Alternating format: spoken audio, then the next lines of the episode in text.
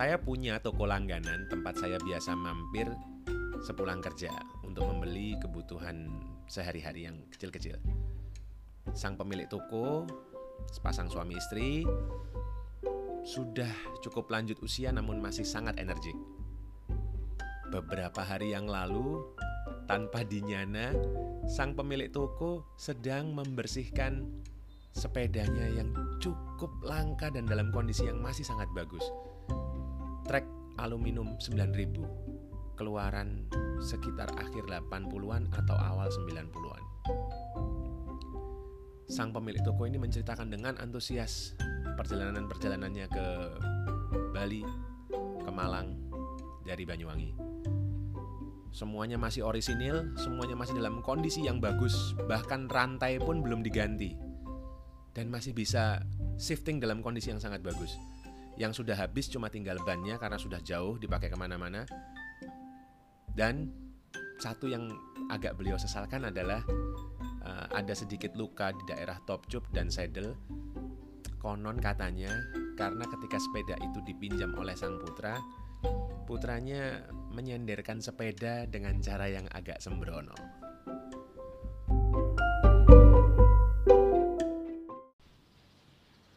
Podcast Telik Sandi Bersepeda, Season 1 Episode 6 Cara aman dan fotogenik untuk menyandarkan sepeda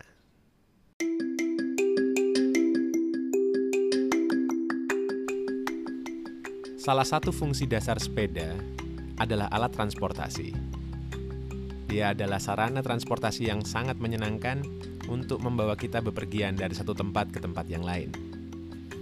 Berangkat dari rumah, mampir ke rumah kawan, lanjut putar-putar kota bersama-sama, mampir di taman kota, istirahat sejenak, beli kopi, beli cemilan, lanjut lagi, mampir di pom bensin untuk buang air, lanjut lagi, naik-naik ke puncak gunung, beli pisang bakar, teh hangat, lalu dalam keadaan lelah, kita meletakkan sepeda kita untuk parkir. Yang jadi masalah adalah sampai saat ini sangat jarang tempat yang menyediakan sandaran atau cantolan khusus untuk meletakkan sepeda. Berbeda bila kita naik mobil atau naik motor, tempat parkirnya jelas. Kalau kita naik sepeda, ini yang jadi masalah. Parkirnya di mana biar aman dan parkirnya harus bagaimana supaya tidak jadi masalah. Sepeda yang didesain sebagai commuter bike atau touring bike biasanya dilengkapi dengan dudukan untuk memasang kickstand supaya mudah berhenti di mana saja, parkir di mana saja, dan mudah untuk menaik turunkan kargo di saat berhenti.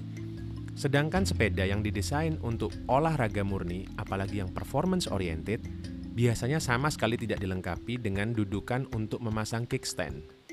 Selain karena alasan kurang trendy, bunyinya berisik ketika terkena guncangan, juga bila dipaksakan, dipasang pada sepeda yang seharusnya tidak dipasangi kickstand, dikhawatirkan bisa merusak bagian-bagian cubing dari sepeda tersebut. Sepeda yang dipakai untuk olahraga, ketika sang pengendara sudah lelah, kehabisan nafas, dan kekurangan oksigen untuk berpikir jernih, biasanya akan digeletakkan begitu saja ketika dia mencapai tempat untuk pit stop disandarkan pada top cup, disandarkan pada brifter, disandarkan kepada saddle, kadang-kadang tidak jarang juga disandarkan ke rear derailleur. Ini adalah tempat-tempat yang berbahaya karena satu, bagian-bagian tersebut adalah bagian-bagian yang harus bisa bekerja secara presisi dan sedikit benturan saja bisa merusak fungsinya. Yang kedua, bagian-bagian tersebut pada dasarnya sifatnya licin. Sehingga bila difungsikan sebagai sandaran, bisa menyebabkan sepeda Anda tergelincir lalu terbentur saat jatuh ke tanah.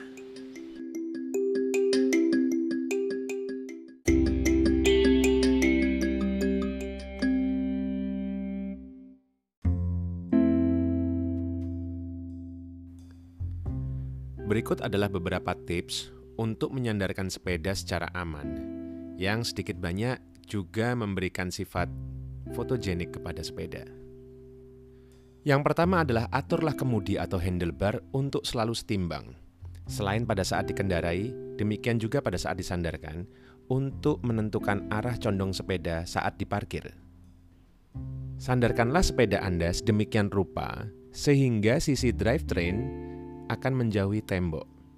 Jadi sisi kiri atau non-drive side menghadap tembok. Sisi drive side, sisi kanan sepeda, tempat terpasangnya chainring FD dan RD menghadap Anda. Jadi, kalau kita menghadap sepeda, tembok akan menjadi backdrop. Ban depan ada di kanan, ban belakang ada di kiri. Ini aman, sebab bila sepeda terguling, yang akan membentur tanah atau tembok bukanlah RD dan FD. Serta bila difoto akan lebih menggambarkan tampilan sepeda secara lebih lengkap. Selain itu, bisa memberikan motivasi kepada Anda untuk selalu rajin membersihkan drivetrain, sebab drivetrain yang bersih lebih sedap dipandang saat difoto. Berikutnya, posisikanlah gear pada posisi terberat. Maksudnya, chainring di posisi terbesar, kok di posisi terkecil, ini adalah posisi di mana dibutuhkan torsi yang paling besar untuk memutar drivetrain. Bila drivetrain Anda sulit berputar, maka sepeda akan lebih stabil saat parkir. Hindarkan memposisikan crank pada posisi tegak horizontal maupun vertikal. Secara estetis akan tampak janggal dan lebih manis bila crank arm disejajarkan dengan bidang seat tube atau chainstay. Secara fungsional, posisi tegak vertikal akan membuat sepeda sulit disandarkan. Sebaliknya, biasakanlah untuk memposisikan valve atau pentil ban pada posisi vertikal. Bisa di jam 6 atau jam 12, tergantung pada posisi dekal wheelset dan dekalnya ban. Biasanya pemasangan ban mengacu pada posisi di mana dekal ban dan dekal wheelset satu sisi dengan valve. Simetris, enak dilihat. Mudah untuk dijadikan acuan saat Anda mengecek luka di ban bila terjadi kebocoran. Dan mudah untuk membaca batas aman tekanan ban di sekitar decals saat Anda mengakses valve untuk memompa. Demi alasan keamanan dan kenyamanan pada tulang belakang, saat memompa dan saat membaca label tekanan di ban, saya secara pribadi lebih suka valve di posisi jam 12. Lagi pula, sekalian untuk membiasakan bila suatu saat Anda memakai ban tubeless berisi silen, membiasakan valve tidak pada posisi jam 6 sangatlah bijak demi menghindari silan menyumbat valve Anda. Sehingga lebih trouble free saat disimpan atau saat dipack untuk pengiriman. Selanjutnya adalah cara menyandarkan. Pertama, gunakanlah ban sebagai kontak poin antara sepeda dengan jalan, juga dengan tembok. Usahakan dan latihlah supaya sebisanya ban jadi tumpuan sandaran tunggal. Area kontaknya mendekat pada posisi jam 12 wheelset lebih luas area kontak, lebih aman. Bila ragu dan ingin menyandarkan sepeda selain pada ban juga kepada saddle dan kepada drifter, usahakan satu, temboknya tidak habis dicat dan permukaannya halus. Bila temboknya milik orang lain, rumah orang lain, atau restoran, dan yang lain-lain, biasakanlah meminta izin kepada pemilik rumah atau tempat. Dan jelaskanlah baik-baik kepada penjaga parkir untuk tidak memindahkan sepeda Anda. Bila memang perlu dipindah, mintalah kepada yang bersangkutan untuk rela memanggil Anda demi memindahkan sepeda secara aman. Jangan lupa, posisi gear tetap pada posisi terberat. Selama pada posisi gear terberat, sepeda Anda tidak akan mudah bergeser dari tempatnya. Area kontak tambahan seperti saddle dan drifter juga akan lebih aman dari risiko tergores kalau sepeda Anda tidak mudah bergerak. Bila tidak ada tembok, Anda bisa menyandarkan sepeda ke trotoar menggunakan pedal. Prinsipnya tetap sama. Sisi non-drive side menghadap atau dekat dengan trotoar. Pedal di sisi non-drive side diletakkan pada posisi di kuadran antara jam 7 atau jam 8 bila dilihat dari sisi drive side atau kanan. Anda boleh coba, kalau disandarkan pada posisi antara jam 4 atau jam 5, maka sepeda akan mudah bergeser sebab beban sepeda akan membuat pedal tertekan dan crank arm akan bergeser mundur mencari torsi yang terendah. Posisi yang lain adalah meletakkan sepeda dengan cara dijungkir. Tumpuannya ada di saddle dan ada di brifter kiri kanan. Ini biasanya terpaksa dilakukan saat melepas ban di jalan ketika terjadi kebocoran. Tetapi sebaiknya jangan dibiasakan, sebab bisa merusak permukaan kokpit. Apalagi bila posisi drop antara saddle dan handlebar terlampau jauh, maka posisinya juga akan sulit stabil saat dijungkir. Selain itu, bila Anda menggunakan disc brake yang hidrolis, bila Anda menjungkir sepeda dalam waktu yang cukup lama, bisa mengganggu sistem pengereman. Bila ada dua sepeda atau lebih, dan tempat untuk menyandarkan sepeda cukup terbatas, maka Anda bisa meletakkan sepeda dengan cara sandar tumpuk. Sepeda yang dekat dengan tembok disandarkan sebagaimana biasa. Namun, sepeda yang berikutnya berada pada posisi berlawanan dengan posisi sepeda pertama. Diletakkan sedemikian rupa agar sepeda kedua handlebarnya berkontak dengan saddle sepeda pertama.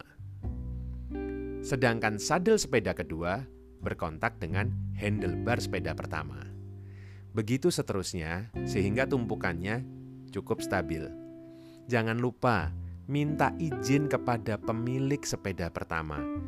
Bila sang pemilik sepeda pertama berkeberatan, jangan memaksakan diri. Bila Anda khawatir saddle dan brifter tergores, Anda bisa cari kertas atau daun untuk menjadi pelapis saat di kontak point. Jangan lupa, kebiasaan memberikan semprotan silikon spray atau wax juga akan menjadi lapisan pelindung tambahan agar permukaan saddle dan brifter tidak mudah tergores.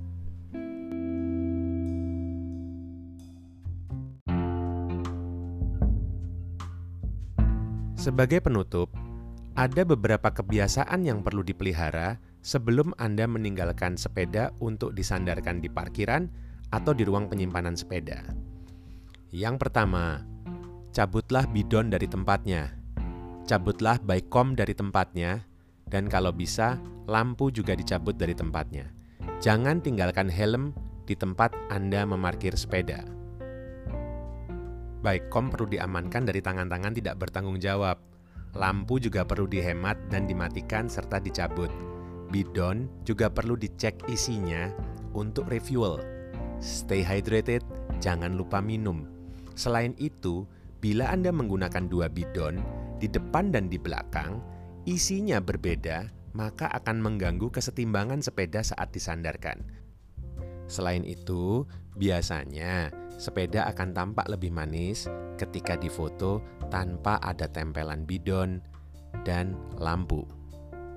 Bila ada beberapa istilah teknis yang kurang familiar, Anda bisa mendengarkan episode 4 Zero Tolerance for Ignorance di mana di sana saya membahas secara detail nama-nama bagian dari sepeda.